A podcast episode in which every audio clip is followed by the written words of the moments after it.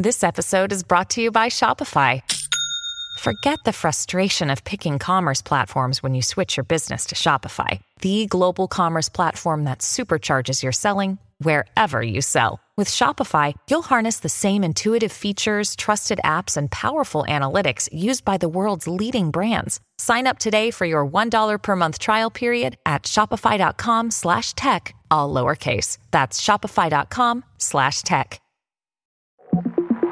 Hey there, from CNN, I'm Chris DeBow with the five things you need to know for Monday, February 26th.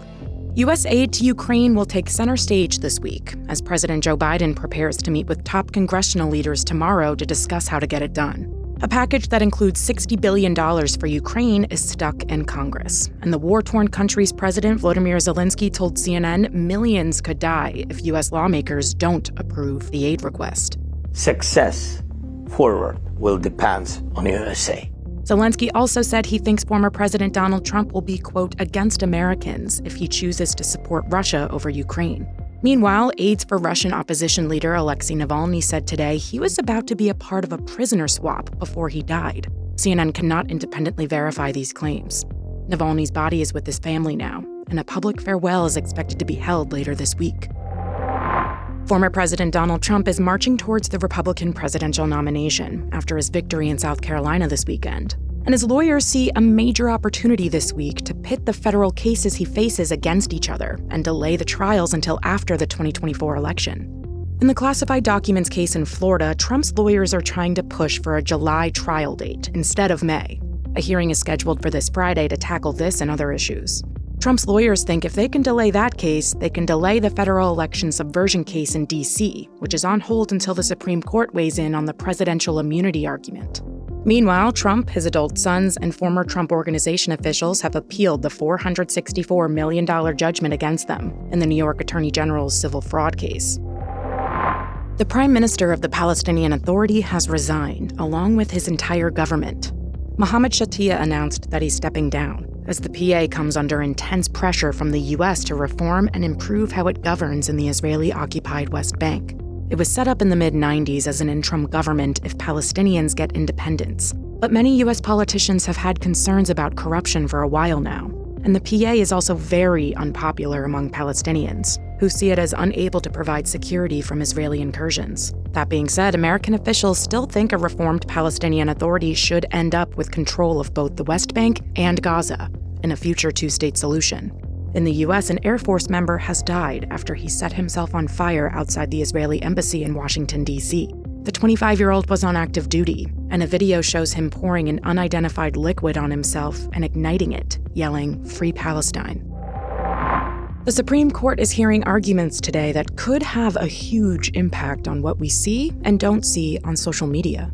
Florida and Texas want to block some sites from taking down posts, even if they promote things like hate speech or lie to voters about elections.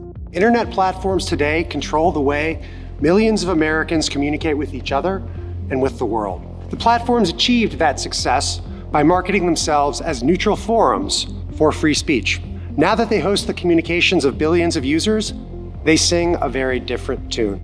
Lawyers for the states argue social media companies are interfering with people's First Amendment right to free speech by removing content or blocking some users from their sites. But the sites argue that if the states have control over what they can and can't take down, it'll interfere with their First Amendment right to decide what speech they allow on their private platforms. Lower courts were split on the debate, so now the Supreme Court is getting the final say. If you're allergic to foods like peanuts, milk, or wheat, you'll want to stick around for this update next. Mom deserves the best, and there's no better place to shop for Mother's Day than Whole Foods Market. They're your destination for unbeatable savings, from premium gifts to show-stopping flowers and irresistible desserts. Start by saving 33% with Prime on all body care and candles. Then get a 15-stem bunch of tulips for just $9.99 each with Prime. Round out Mom's menu with festive rosé, irresistible berry chantilly cake, and more special treats. Come celebrate Mother's Day at Whole Foods Market. Asthma medication could substantially reduce severe allergic reactions. That's according to a new study that says repeat injections of the medication Xolair over several weeks brought down the severity of reactions in certain young adults and children who are allergic to things like peanuts, milk, and wheat. Last week, the FDA expanded its approval of the drug based on an interim analysis of the study published in the New England Journal of Medicine. Xolair would give people some protection against accidental exposure that could lead to serious or life threatening allergic reactions. There's no cure for food allergies, but one senior author says the study is a huge step forward. All right, that's all for now. I'm Krista Bow, and our next episode drops at 3 p.m. Eastern. Till next time.